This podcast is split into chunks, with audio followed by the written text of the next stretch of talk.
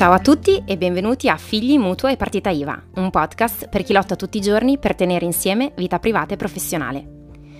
Mi chiamo Rita Bellati e ho una piccola attività individuale che si chiama My Selfie Cottage, dove aiuto le libere professioniste a fare chiarezza nei loro progetti, a gestire il loro tempo e a dare una direzione alla loro attività per raggiungere la realizzazione che desiderano.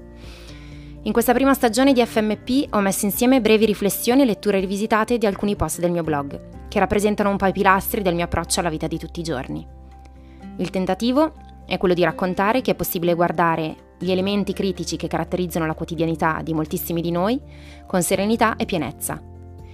Vi chiedo solo una cosa, di ascoltare tenendo conto che si tratta della mia esperienza e di quello in cui credo, che quasi certamente nei particolari e in molte sfumature è diverso da quello che vivete voi. Vagliate tutto e trattenete ciò che vale, diceva San Paolo. Ecco, se potete, fate così. Buon ascolto.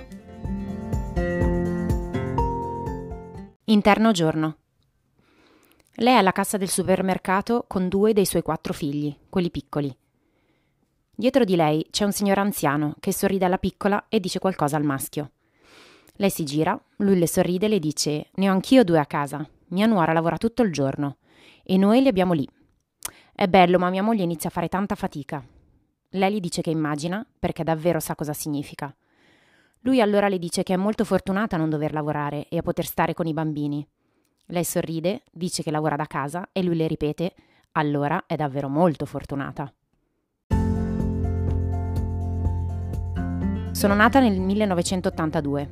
Ok, ok, starete per dire, santo cielo, questa ora ci racconta la storia della sua vita. Tranquilli, non tutta. Solo alcune cose che però forse sono importanti per capirmi. Della mia vita prima delle scuole, ricordo che mio papà mi chiamava Fugnin, che in dialetto milanese significa ficcanaso, perché avevo una spiccata tendenza a frugare nei suoi cassetti, che sono sempre stati pieni di tesori, macchine fotografiche, foto, cartoline, minerali, attrezzi, utensili.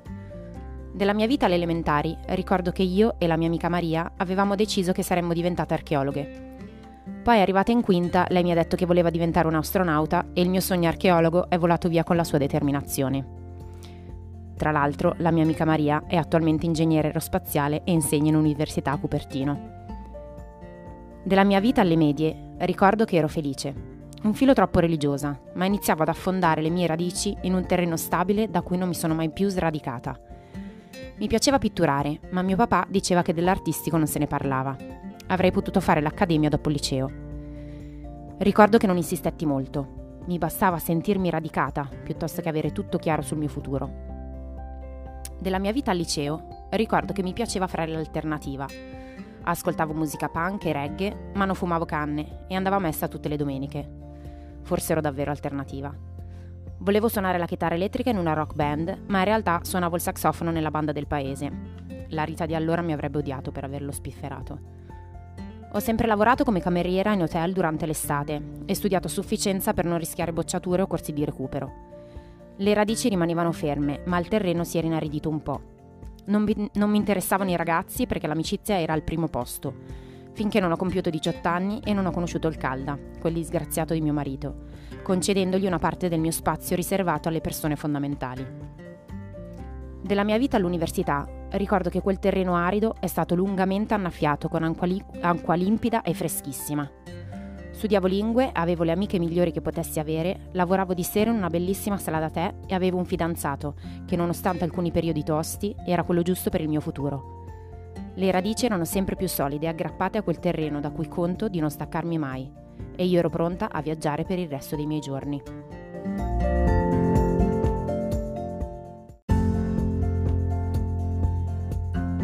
Della mia vita dopo l'università, ricordo che gli unici viaggi che ho fatto sono quelli che mi hanno riportato più volte a trovare la mia famiglia di Madrid, che mi ha ospitato durante l'Erasmus.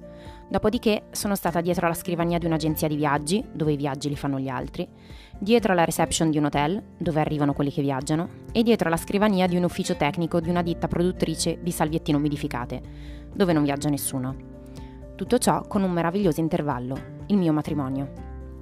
Siamo al 2008 ed il primo mese dopo il matrimonio ricordo un test di gravidanza, le lacrime per i piani andati in fumo, un distacco della placenta, la disoccupazione e il riposo forzato. Ricordo le giornate sdraiata tra libri e PC e i primi blog americani scoperti per caso. Ricordo i link salvati su un file Word e i primi tentativi craft dopo essermi rimessa in piedi. Ricordo quelle scal- scarpine di feltro che non sarebbero state ai piedi di un bambino neanche per miracolo. Ricordo la scoperta di Pinterest e la tentazione inevitabile di copiare qualsiasi cosa. Ricordo la nascita di Leti e il desiderio di occupare il mio tempo e le mie mani con qualcosa che non fossero solo pannolini. Ricordo il mio primo blog, che si chiamava Facce Disfo e che era fatto a caso, con i primi post tra foto brutte, progetti improbabili, ricette incluse. Ricordo che non c'era stata ancora l'ondata Facebook e che dovevi, dovevi sperare che qualcuno arrivasse nel tuo blog visitandone tanti altri e lasciando tracce qua e là, Ricordo di non aver parlato del blog a nessuno dei miei conoscenti, marito a parte, perché me ne vergognavo. Poi un lavoro part-time in un centro di aiuto allo studio e una nuova gravidanza mi hanno allontanata dal blog, fino al 2013, quando un sito web, evidentemente alla canna del gas, mi ha chiesto di entrare a far parte delle blogger di redazione. Esperienza da dimenticare se non fosse che mi ha costretto ad aprire partita IVA e quindi a farla fruttare in qualche modo, migliorando ancora e ancora. Nel frattempo era arrivato Davide e stava arrivando Diego e l'esigenza di un lavoro funzionante diventava sempre più pressante. Ho capito subito che per migliorare era necessario imparare da persone più brave e più esperte di me. Così mi sono iscritta al primo corso di formazione online. Ho cambiato grafica del blog tante volte, sono stata costante nella pubblicazione, addirittura anche una volta al giorno. Sono migliorata nelle foto, nei progetti, nella capacità di raccontarmi, ma non era ancora abbastanza. Mentre speravo di avere un futuro come craft blogger, c'era una cosa che aveva colpito, la, colpito l'attenzione di tante. Si trattava di mollette antiche, trasformate in personcine da portare al collo. Erano le prime miei selfie, e anche se io mi ostinavo a fare la blogger, ritornava potente l'evidenza che da me le persone volevano altro. Nel 2014 mi sono decisa e ho iniziato a creare e a vendere i miei selfie facendo prezzi a caso, comprando materiali di volta in volta impazzendo tra foto, richieste di modifiche, spedizioni disperse, packaging improvvisati e sentendomi sempre non sufficientemente pronta. Nelle mie ricerche online, mossa dal mio desiderio di crescere, iniziavo a sentir parlare di target, di pianificazione, di social media strategy e capivo che erano qualcosa di fondamentale. Mentre imparavo, mettevo in pratica e crescevo, ma io mi sentivo comunque inesperta e inadeguata. C'erano ancora tante cose che dovevo e volevo imparare per poterle insegnare. Era ora di fare un altro corso di formazione. Questo costava molto, ma prometteva bene. Il corso come social media manager mi ha aperto un mondo, quello dei social network, e assieme al corso sull'email marketing ho avuto la conferma che per crescere bisogna studiare e non risparmiarsi mai.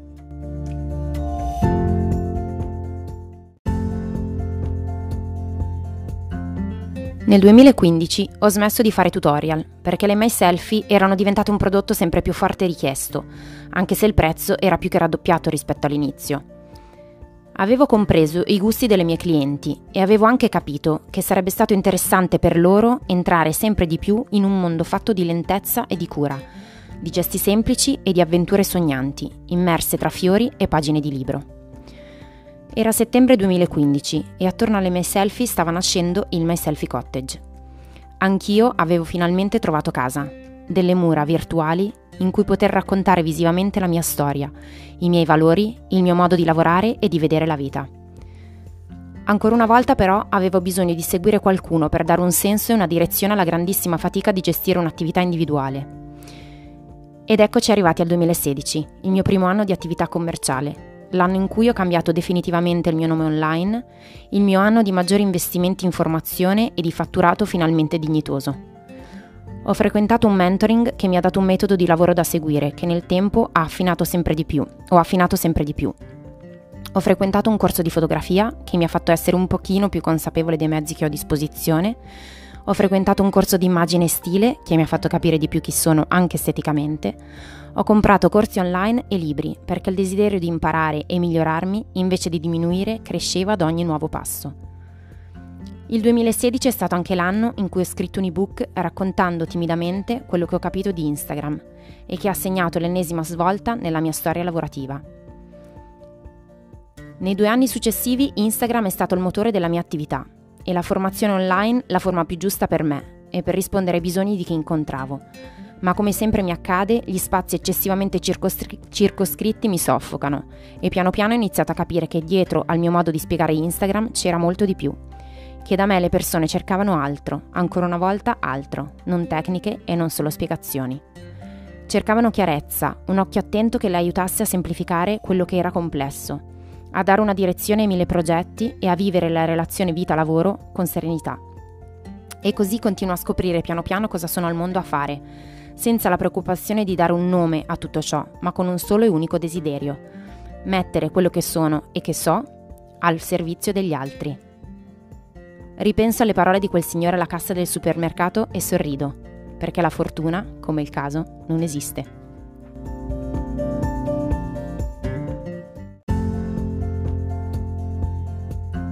Grazie per aver ascoltato FMP.